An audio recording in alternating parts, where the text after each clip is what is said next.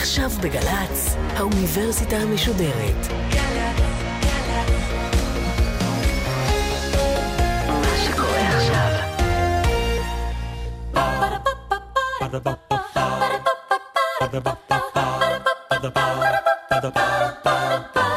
האוניברסיטה המשודרת מציגה מסע סביב רעיון, והסמסטר בחירה, והפעם הדוקטור רועית סזנה מאוניברסיטת תל אביב על בחירות עתידיות, עורכת ראשית מאיה גאייר.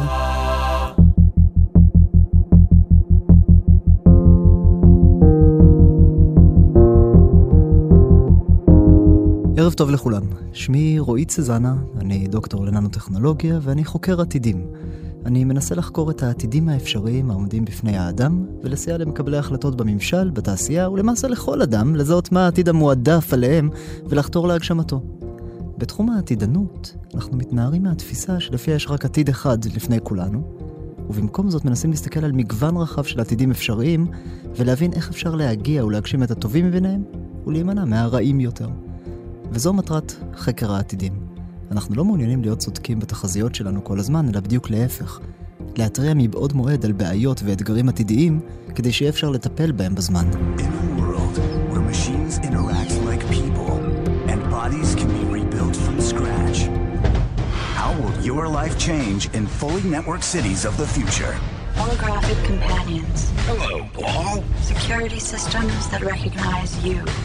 Cars that drive on their own. בשיחה היום אני רוצה לדבר איתכם על שני עתידים אפשריים שמשפיעים באופן ישיר על הבחירה החופשית של האדם בחברה. חשוב לי לציין שהעתידים האלו עשויים להישמע עגומים, אבל אלו רק עתידים אפשריים. אין שום ודאות שיתממשו במלואם או אפילו בחלקם. הם משמשים אותנו יותר כדי להבין את האתגרים שקיימים בהווה. ורק אם לא יטפלו בהם, אנחנו עלולים באמת להגיע למלוא המשמעויות אה, ההרסניות שטמונות בעתידים האלו. אז אם אתם מוכנים, בואו נתחיל בעתיד הראשון.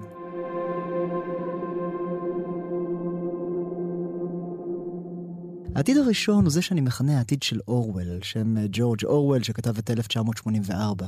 עתיד דיסטופי שבו בחירה חופשית כבר לא באמת קיימת, היא רק משמשת כמיתוס בידי השלטון. ואנחנו יכולים להגיע לעתיד הזה בזכות שתי מגמות משלימות שאנחנו רואים כבר עכשיו בהווה. מצד אחד, מגמת הדמוקרטיזציה של כוח הייצור, שכוח הייצור מגיע לכולם, ומצד שני, מגמת הווירטואליזציה של המידע. המידע עובר לעולם הווירטואלי, לאינטרנט, לטלפונים, לטלוויזיה וכולי. נתחיל במגמה הראשונה, מגמת הדמוקרטיזציה של כוח הייצור. עד לפני מספר עשורים, כוח הייצור היה נתון בעיקר בידיהם של בעלי ההון הגדולים ושל השלטון. אם רציתם ליצור אקדח פשוט, הייתם צריכים מכונות ענקיות בעלות של מיליוני דולרים, שהיו יושבות במפעלים ענקיים, שהיו צורכות המון חשמל, שהייתם צריכים טכנאים מומחים כדי להפעיל אותם. כדי לייצר תרופות הייתם צריכים מפעלים כימיים שלמים. כדי להנדס גנטית חיידקים או פטריות, כדי שייצרו למשל אינסולין לחולי סוכרת, הייתם צריכים עבודה מרוכזת ומאומצת במעבדות של פרופסורים גדולים וחשובים למיקרוביולוגיה, לסוכרת, לביוכימיה וכולי. מה המשמעות? שבעבר, האדם הפשוט לא היה יכול לקבל גישה לכל המכשירים ולכל התהליכים שנדרשו לו כדי לייצר כלי נשק, חומרים כימיים, חיידקים וכולי. השליטה על אמצעי הייצור נותרה בידי השלטון ובעלי ההון. אבל העידן הזה מתחיל להתמסמס לנגד עינינו הנדהמות. אני לא יודע אם העיניים שלכם נדהמות, אבל אני נדהם כל הזמן כשאני מסתכל במה שקורה בהתפתחויות הטכנולוגיות. מכונות הייצור של היום יעילות וזהירות פי עשרות מונים לעומת קודמותיהן מהמאות האחרונות. מדפסות תלת מימד, למשל. קניתי לי מדפסת תלת מימד לבית, הדפסתי איתה אקדח תוך תשע שעות, שהיה יכול גם לראות כדורים אמיתיים. וכל אחד יכול לעשות את זה. וכדי להפעיל מדפסת תלת מימד אתה צריך רק כמה שעות של התנסות, כך שלכל אדם יכול להיות מפעל קטן ופרטי לייצור נשק בבית בלי שהממשלה תהיה מודעת לכך. מאיפה מקבלים את התרשימים לאקדחים? מורידים אותם מהאינטרנט. ושולחים ישר למדפסת והיא יוצרת את חלקי האקדח במקום. כלומר, אתה לא צריך להיות אפילו מהנדס מומחה, אתה רק צריך גישה לאינטרנט. A group of friends and I started a project called Defense Distributed. We wanted to use a 3D printer to print a gun and release the files open source. אנחנו מתחילים להיות מסוגלים לייצר חומרים כימיים במעבדות ואפילו בבתים. תוך עשר שנים יש כאלו שאומרים שמדפסות תלת מימד, למעשה מפעלים כימיים זעירים, יוכלו להגיע לבית של כל אחד ואחת מאיתנו ולהדפיס ווליום, מורפיום, אבק שרפה או כל חומר אחר בין לבין. ודיברתי על הנדסה גנטית קצת קודם, שרק במעבדות אפשר לעשות את זה. כשאני התחלתי את התואר הראשון שלי בביולוגיה לפני כמעט 15 שנים, היה צריך, כדי להנדס חיידק, היה צריך סטודנט מוכשר ביותר שיעשה אה, מחקר לתואר דוקטור כדי לעשות את העבודה הזאת. היום, לאחר כמעט שני עשורים של התפתחות טכנולוגית ומדעית, מדובר בעבודה שתלמיד תיכון יכול להוציא לפועל, וזאת לא הגזמה. לא מפתיע לגלות שמסביב לעולם קמות מעבדות ציבוריות להנדסה גנטית, שכל אדם יכול לבוא ולעבוד בהן כדי להגשים את החלומות שלו, ולמעשה יש אנשים שעושים כבר הנדסה גנטית במטבח בבית שלהם. אתם יכולים לחפש do it yourself biology באינטרנט, עשה זאת בעצמך, וללמוד איך לעשות את הדברים האלו בבית. ומה המשמעות של כל הדברים האלו? מבחינת השלטון, מדובר באיום. כי השלטון, המטרה שלו היא לשמר את הסטטוס קוו, ולהגן על האזרחים. וכאשר כל אזרח יכול לייצר כלי נשק, כל אזרח הוא טרוריסט בפוטנציה. כשכל אדם יכול ליצור חומרים כימיים בביתו, קיים פוטנציאל גדול לפיגוע כימי כלשהו, מהסוג שכבר אירע, אגב, ביפן, כשכת האו"ם שינריקיו החליטה לקרב את יום הדין באמצעות פיזור גז סרין בטוקיו בשנת 1995 ברכבת התחתית שם. עכשיו, הכת יכלה לעשות את זה כי היה לה מפעל כימי גדול שבאמצעותו יצרה את גז הסרין.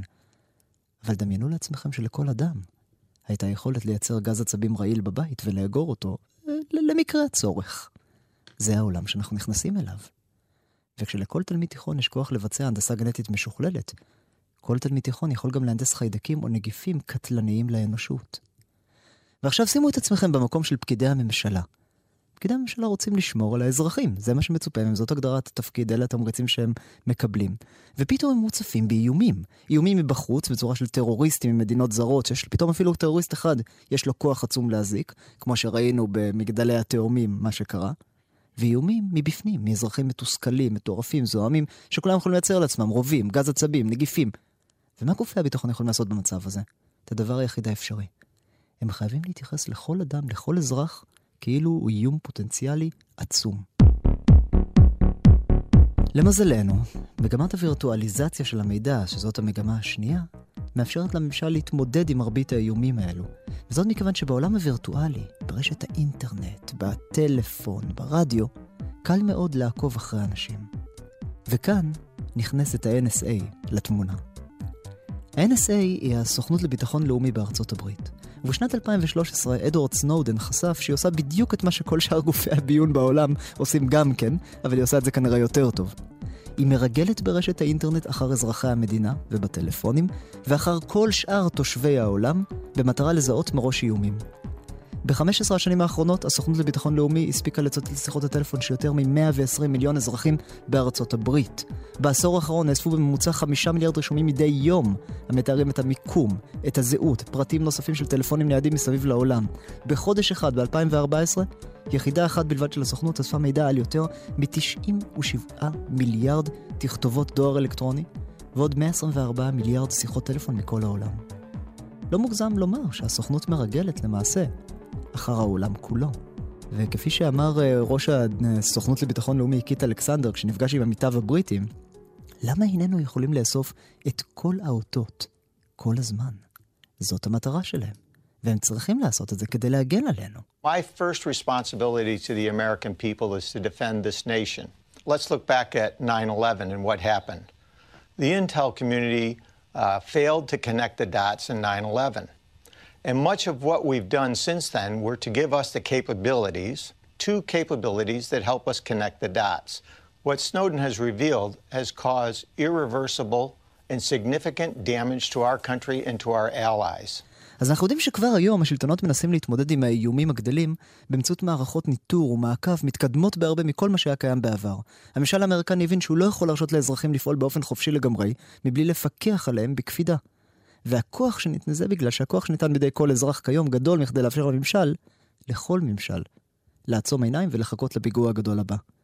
ואם אתם מאמינים שזה קורה רק בארצות הברית, ששם אדוארד סנודן חשף את מה שקורה מאחורי הקלעים, וזה לא מתקיים בסין, ברוסיה, ואולי אפילו במדינות מתקדמות טכנולוגית מסוימות במזרח התיכון, כל האחת מתוכן, אם אתם חושבים שזה לא קורה גם במדינות האלו, נראה לי שמדובר בתמימות מצדכם.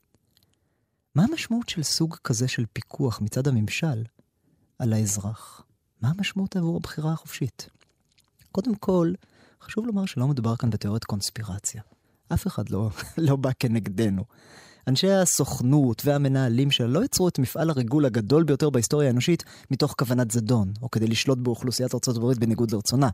הכוונה שלהם הייתה ועודנה להגן על הציבור האמריקני מפני מחבלים, מפני זאבים בודדים, טרוריסטים, ומפני אינדיבידואלים אחרים שיכולים לעשות נזק גדול לציבור אם לא נשמור עליהם את הרסן. הבעיה היא שגם בארצות הברית, וגם ברצ... מתחשב בכל הרצון הטוב הזה, השלטון מקבל כוח עצום על האזרחים. עכשיו, בארצות הברית קיימים עדיין חוקים שכובלים את הסוכנות ואת הצעדים שלה ומה היא יכולה לעשות עם המידע. אבל בואו נדמיין לרגע תרחיש. שמתרחש בארצות הברית אירוע הטרור הגדול הבא. טרור, טרור גדול באמת, כזה שיהרוג מיליון בני אדם, בגלל נגיף מהונדס גנטית. כשמתו כמה אלפי בני אדם באסון התאומים, אסון נוראי, אבל ארצות הברית קמה על הרגליים האחוריות והכל השתנה. יצא חוק הפטריוט, הפרטיות הלכה לכל הרוחות. האם אתם חושבים שאם יקרה פיגוע באמת גדול, חוקי הפרטיות יישמרו כמו שהם נשמרים כיום, עוד איכשהו? ופיגוע כזה או אחר יקרה. בזמן כלשהו, במדינה כלשהי בעולם. וזו המשמעות של מגמת הדמוקרטיזציה של אמצעי הייצור. כשמספיק אנשים נכנים בכוח להרוס, אחד מהם יעשה זאת. ואז ייעלמו רבים מהחוקים שאמורים להגן על האזרחים מהעיניים הפולשניות של השלטון. וכשהשלטון מודע לכל מעשיך, נעלמת במידה רבה האפשרות לבחירה חופשית אמיתית מבחינת הצעדים של הממשל. הממשלה יכולה להשתיק בקלות כל קול מתסיס, מכיוון, מכיוון שהיא עוקבת אחרי כל האזרחים ומודעת למה שהם אומרים. היא אפילו לא צריכה לאסור אותך או לאיים עליך במופגן רק בגלל שאתה יוצא כנגד הממשלה. היא יכולה רק לאסוף אליך מידע, ואז היא תשתמש בו בדרכים מתוחכמות כנגדך. אם אתם חושבים שמדובר כאן שוב בפרנויה, בקונספירציה, הנה מסמך פנימי של הסוכנות לביטחון לאומי בארצות הברית, שגם הוא נחשף בשנים האחרונות כתוצאה מפעולותיו של סנודן. במסמך הזה אנחנו לומדים שאנשי הסוכנות קיבלו הנחיות איך לאסוף מידע מביך על אינדיבידואלים מקצינים. מטיפים דתיים, לאומיים, אידיאולוגיים. במסמך עצמו מתוארים שישה מטיפים מוסלמיים ומודגמות החולשות, נקודות התורפה שלהם, שאותרו עבור כל אחד מהם באמצעות כלי המעקב שתיארנו עד עכשיו. למשל גלישה באתרי פורנו, למשל חשיפת סכומי הכסף שהמטיפים מקבלים עבור הרצאות והופעות בציבור. ואנשי הממשל למדו איך הם יכולים לרסק את המוניטין ואת האמינות של המטיפים האלו עד עפר, בזכות המידע שהשיגו אודותיהם. וזה מתואר במסמך, רשמית. עכשיו, כאשר השלטון מסוגל באופן חוקי או לא חוקי לאסוף מידע ברמת רזולוציה כזו על כל אדם, האם גם אתם בטוחים? האם מישהו מאיתנו בטוח? אני מניח שגם אתם לא מרוצים לגמרי מהפעולות של הממשלה. האם אתם מעיזים להגיד משהו? כל אחד ואחד מאיתנו הרי ביצע בשנה האחרונה, בחודש האחרון, אולי בשבוע האחרון, מעשים שאנחנו לא היינו רוצים שהם ייחשפו לציבור הרחב. אולי, חס וחלילה, גלשנו באתר פורנוגרפי. אולי הסתכלנו על גבר או אישה מפתים ברחוב, אולי בגדנו בבני זוגנו, נטייה מצערת, אבל די שכיחה בקרב בני המין האנושי. וכשהשלטון יודע את כל הפרטים האלה עלינו, מי ערב לנו שלא נמצא גם אנחנו את עצמנו במקומם של אותם מטיפים מוסלמיים במוקדם או במאוחר? האם באמת יש לנו בחירה חופשית לדבר, חופש ביטוי, כשהממשלה יכולה בקלות לחסל את קולם של כל המתנגדים למדיניותה? There are thought criminals who maintain that the resistance is not real. Believe me, Winston, it is very real. עכשיו, אני מבקש שלא תשגעו בכוונה שלי.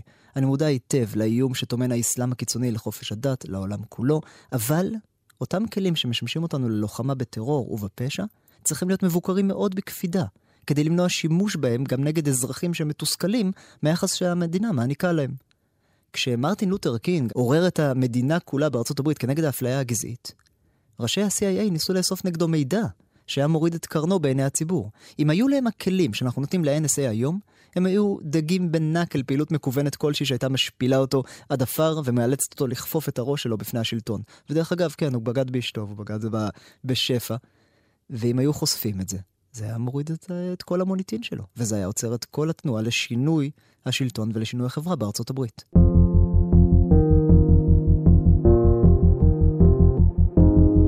העתיד הזה שתיארתי כאן עשוי להישמע לכם קודר עבור הבחירה החופשית של האזרח, אבל אני חוזר ומדגיש, הוא אינו חייב להתממש.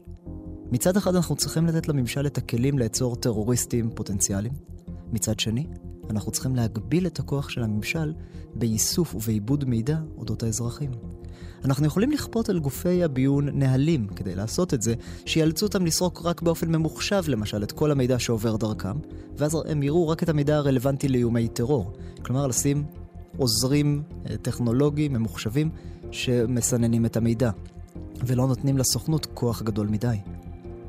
ואם אתם ממש אמיצים, אתם יכולים גם תמיד להכריז שהפרטיות, זו שמאפשרת לך להיות חופשי באמת ובתמים ולהתבטא כרצונך גם נגד הממשל, היא המשאב החשוב ביותר שעומד לרשות כל אדם במדינה דמוקרטית, ושאסור לשלטון לפגוע בה בשום צורה שהיא.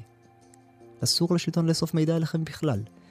והאפשרות הזו נשמעת לי מאוד לא נבונה, מאחר והיא פותחת את הצוהר לאיומי טרור קשים.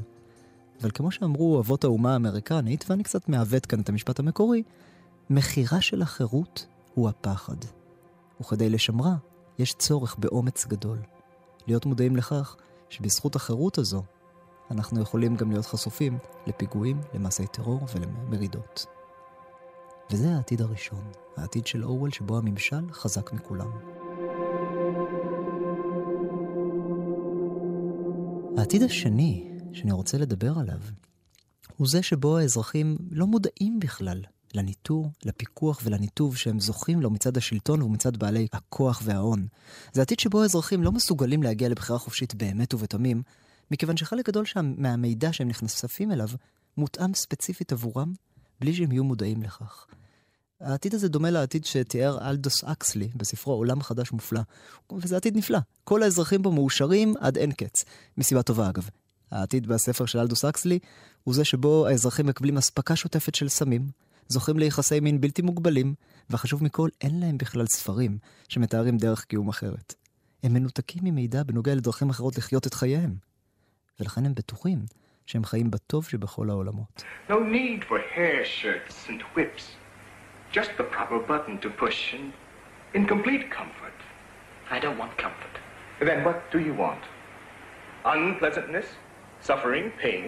Yes, I want all of that. And all of the things you've done away with. I want danger, I want poetry, I want goodness, I want sin, I want freedom. Put more directly, what you are really saying is that you claim the right to be unhappy. יש שיאמרו שאנחנו חיים כבר היום את העתיד הזה, בזכות הכוח של הווירטואליזציה של המידע. כי מה עם משחקי מחשב למשל? והסמארטפונים שאנחנו נותנים להם, בכל רגע פנוי אנחנו מסבים אליהם את תשומת הלב שלנו, אנחנו משחקים במשהו, מה זה אם לא סוג של סמים שתופסים את תשומת הלב המוגבלת שלנו? מה עם אתרי הפורנו שלהם גולשים רק אותם מטיפים מוסלמים? אני בטוח שאף אחד מהמאזינים לא עושה דברים כאלה. אבל מה עם אותם אתרי פורנו אם לא סימולציה והדמיה של יחסי מין חופשיים, שאנחנו יכולים להשתקע בהם ולשכוח את כל מה שקורה מסביב בעולם, את כל הדברים הגרועים והרעים. אבל תגידו עכשיו, רועי, אנחנו כן נהנים מעיתונות חופשית, מספרים שיוצאים בכל נושא, שכל אדם חופשי לקרוא אותם ולעיין בהם. אז אנחנו כן מגבשים ידע שקול על המציאות ובחירה חופשית לפעול לפי הידע הזה. ובכן, זה לא מדויק. אנחנו עדים כיום למצב ייחודי בהיסטוריה האנושית, שבו המידע שאנחנו מקבלים הוא וירטואלי ברובו. כלומר, הוא מגיע לנו דרך רשתות התקשורת, מהטלוויזיה, מהרדיו, מהאינטרנט. יש שפע עצום של מידע, כי כל כך זול ליצור את המידע הזה ולהביא אותו אלינו. ומה שקורה זה שהמשאב המוגבל הוא תשומת הלב שלנו, והנכונות שלנו לקבל ולקלוט את המידע ולחשוב עליו. כשיש עודף כל כך עצום של מידע, ותשומת הלב שלנו עדיין נשארת כפי שהיא מוגבלת מאוד, אנחנו חייבים להיעזר בעוזרים אישיים, כדי שהם יבררו עבורנו את המידע שאמור לעניין אותנו. אלו הם שומרי הסף שלנו, היועצים שלנו, מהסוג שהיה בעבר לכל מלך. אלה עוזרים אישיים שלפעמים היו הופכים להיות חזקים יותר מהמלך עצמו, בגלל שהם אלו שמכתיבים איזה מידע יגיע למלך ואיזה מידע יישאר בחוץ. הם אלו שמכתיבים למלך מה תפיסת העולם שלו. אז העוזרים האישיים האלו היו בעבר אנושיים, אבל כיום רובם ככולם ממוחשבים. לדוגמה, גוגל. האלגוריתם של גוגל לומד אתכם. הוא לומד מה אתם מחפשים בדרך כלל, הוא לומד מאיזו מדינה אתם, מאיזו עיר ואפילו מאיזה רחוב. הוא לומד מה תחומי העניין שלכם. וכשאתם מחפשים בגוגל, הוא יפיק עבורכם תוצאת חיפוש שמתאימה בדיוק עבורכם. אם אתם מחפשים למשל בגוגל את מצרים, אתם יכולים למצוא בעמוד הראשון של התוצאות, תוצאות שמדברות על כיכר תחריר ועל המהפכה במצרים, או תוצאות על בתי מלון מומלצים במצרים. הכל בהתאם למה שמעניין אתכם. עכשיו, כמובן שאתם, בסוף הוא ייתן לכם את כל התוצאות האפשריות. בעמוד השני, השלישי, הרביעי, אבל מי מסתכל בכלל בעמוד השני, שלישי והרביעי? ותופעה דומה מתרחשת גם בפייסבוק. לפני שנתיים בערך, אני שמתי לב שבפייסבוק אני מפסיק לראות סטטוסים שכתבו החברים הטבעוניים שלי. ואם לומר את האמת, זאת הייתה הקלה מסוימת, מכיוון שאני קרניבור uh, גדול, ולא אהבתי לראות את כל הסטטוסים האלה שמראים פרות עצובות, שמראים כלבלבים עם עיניים גדולות ששואלים, למה אבא? וההודעות האלה הטרידו אותי מאוד. ולכן שמחתי שפתאום הן הפסיקו. חשבתי שחבריי הטבעוניים הבינו את המצוקה שלי, וגם את מצוקת החיות, אבל גם את המצוקה שלי, והפסיקו לפרסם הודעות כאלו. בבדיקה יותר מעמיקה גיליתי שהם לא הפסיקו לרגע. מה קרה? האלגוריתם של פייסבוק הבין עבורי באופן אוטומטי שזה תוכן שאני לא אוהב, שגורם למצוקה מסוימת. הוא הסיק את זה מתוך העובדה שאני לא חבר בעמודים של הטבעוניים האלו, מתוך כך שלא עשיתי לייק, שלא שיתפתי את הסטטוסים האלו, מתוך כך שהנושאים האלה לא מופיעים בהתכתבויות הפרטיות שלי עם חברים, כי גם שם פייסבוק עוקבת אחרינו. ומתוך כל הראיות האלו, האלגוריתם של פייסבוק הגיע למסקנה הנכונה שהסטטוסים האלו מטרידים אותי, והעלים אותם משדה הראייה שלי. אני לא קיבלתי אותם לניוז פיד שלי, לדף הידיעות העיקריות בפייסבוק. וזה נשמע נהדר. כלומר, אני מרוצה, אני רגוע, אני לא צריך להיות עם רגשי אשם יותר לגבי הקרניבוריות שלי. וזאת בדיוק הבעיה. עד היום גופי המידע היו ריכוזיים. כלומר, תחנת טלוויזיה פתחה תוכנית חדשות מסוימת, או שמערכת עיתון הוציאה גיליון מדי יום, ובגלל העלות להביא את המידע להמונים והעלות ליצור את המידע, הגופים היו מוגבלים ביכולות שלהם וכללו חומרים מעניינים עבור כל הציבור. זאת הסיבה שגם בהארץ יש ידיעות שמעניינות ימניים קיצוניים, וגם בישראל היום יש ידיעות של יעניינו אנשים שלא מצביעים לביבי. אבל בעולם הווירטואלי, עלות ייצור והעברת המידע וההכוונה של המידע לכל בן אדם היא אפסית. וברירת המידע, מה יגיע אליי ואני אראה ומה לא, מתרחשת, למעשה, מאחורי הקלעים, באופן וירטואלי. מי בוחר את המידע שכל אדם מקבל, למשל בפייסבוק? האלגוריתם של פייסבוק. לפי מה מתוכנת האלגוריתם של פייסבוק? לפי חוקיות שאנחנו לא מבינים ולא יודעים. האלגוריתם הזה הוא סוד מסחרי. אנחנו יכולים להיות בטוחים רק בדבר אחד, שפייסבוק משתמשת בו כדי להגשים את המטרות שלה, שהן להרוויח כסף. זה בסדר גמור, פייסבוק היא חברה מסחרית, זאת המטרה שלה, להרוויח כסף. אבל היא מרוויחה כסף באמצעות זה שיותר משתמשים נשארים בעולם הווירטואלי של פייסבוק, ויכולים ללחוץ על פרסומות ולראות אותן. עכשיו, אם המשתמשים נחשפים למידע שהם לא אוהבים, טבעונים ופרות אומללות, אז הם יוצאים מפייסבוק, הם לא רוצים להישאר שם. ולכן לפייסבוק יש תמריץ לייעל את האלגוריתם שלהם. ועל ידי כך הם יוצרים סוג של בועה בלתי נראית מסביב למשתמש. אני כבר לא רואה את הסטטוסים המעצבנים של הטבעונים, את הסטטוסים המעצבנים של הימנים הקיצוניים, את הסטטוסים המעצבנים של השמאלנים הקיצוניים, של הערבים, של היהודים וכן הלאה וכן הלאה וכן הלאה. נותנת כאן דוגמאות כמובן מכל מרחב היריעה. אני בעצם שוב יוצר בועה מסביבי. ואתם יכולים להגיד עכשיו, טוב, אז אל תשתמש בפייסבוק. צא החוצה לעולם האמיתי. אבל כל חברה בעולם הווירטואלי משתמשת בכלים דומים כדי לסנן מידע. אמזון ממליצה על ספרים לפי העדפות קודמות, לינקדאין ממליצה על חברים חדשים בהתאם, גוגל נאו משטחים לך את הידיעות העיתונאיות שמעניינות אותך במיוחד, וכולי. זהו פשוט העולם שאנחנו נכנסים לתוכו היום, עולם שכל אדם יכול מאוד בקלות להיקלע בבועה הבלתי הנראית. ויש שיגידו שכבר ראינו את האפקט הזה בבחירות האחרונות. כל החברים השמאלניים שלי בפייסבוק חגגו מדי יום לפני הבחירות, הנה ביבי נופל, הנה ביבי נופל. למה? כי זה כל מה שהם ראו מסביבם. הם היו חשופים רק למסרים של החברים שלהם שלא עצבנו אותם יותר מדי. אז הימנים פשוט נעלמו מסביבם. ומה המשמעות של עולם כזה לעתיד של הבחירה החופשית? המשמעות היא מאוד עגומה. כי בעתיד שבו כולנו מבלים חלק ניכר מהזמן בעולם הווירטואלי, ומשודכים באופן אוטומטי לדעות שתואמות את הדעות שלנו, אנחנו מאבדים למעשה את היכולת לגבש דעה שקולה. אנחנו מאבדים את היכולת לראות את המציאות ואת העולם המורכב כמו שהוא. ואחת מהנחות היסוד של הדמוקרטיה היא שכל אזרח הוא יצור רציונלי ותבוני, שמסוגל לשקול את המידע שבהווה ולגבש ידע, תובנות בנוגע למציאות ולדרך הפעולה המיטבית. אבל כשחברות הענק, שמככבות בעולם הווירטואלי, הפייסבוק, הגוגל וכולי, כשהחברות האלה יכולות לשלוט ברזולוציה גבוהה כל כך במידע שמגיע אלינו, האם האזרח יכול לייצר ידע משלו שבאמת ישקף את המציאות? האם באמת יש לנו בחירה חופשית כאשר הספרים שאנחנו קוראים נבררים ברמה גבוהה כל כך?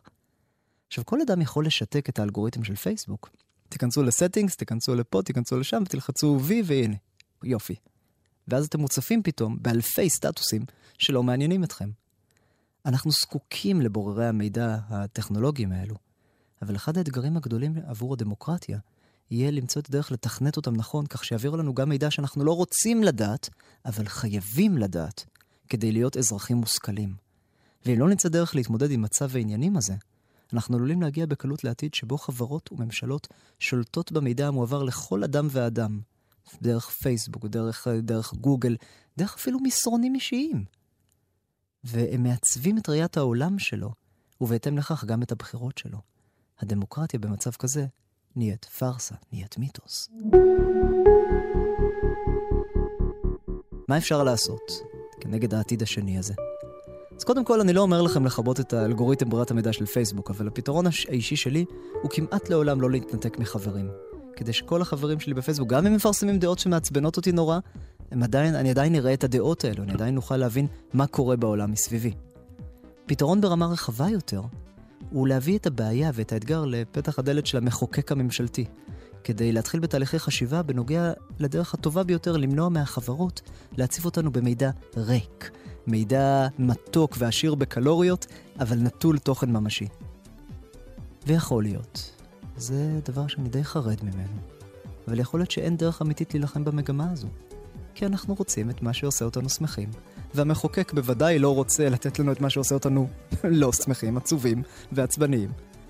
ויכול להיות שאין דרך אמיתית להתמודד עם זה, ושאנחנו נכנסים לעולם שבו רק מתי מעט יהיו בעלי כוח הרצון, הנכונות והידע הטכני שצריך כדי לראות את התמונה כולה.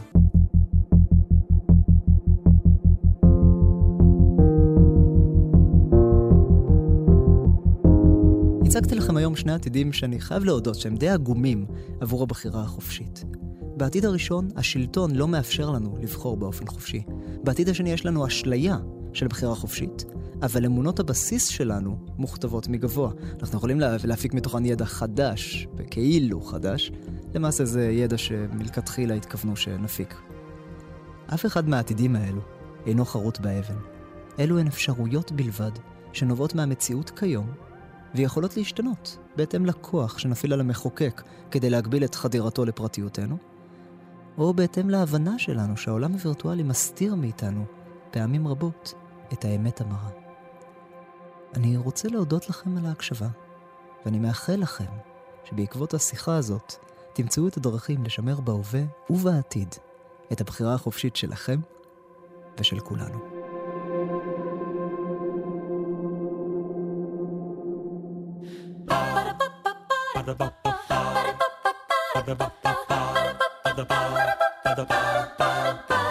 האוניברסיטה המשודרת, מסע סביב רעיון. הדוקטור רועי צזנה מאוניברסיטת תל אביב על בחירות עתידיות. עורכת ומפיקה דרור שדות. ביצוע טכני טל וניג. מפיקה ראשית אביגיל קוש. מנהלת תוכן מאיה להט קרמן. האוניברסיטה המשודרת, בכל זמן שתרצו, באתר וביישומון של גל"צ וגם בדף הפייסבוק של האוניברסיטה המשודרת.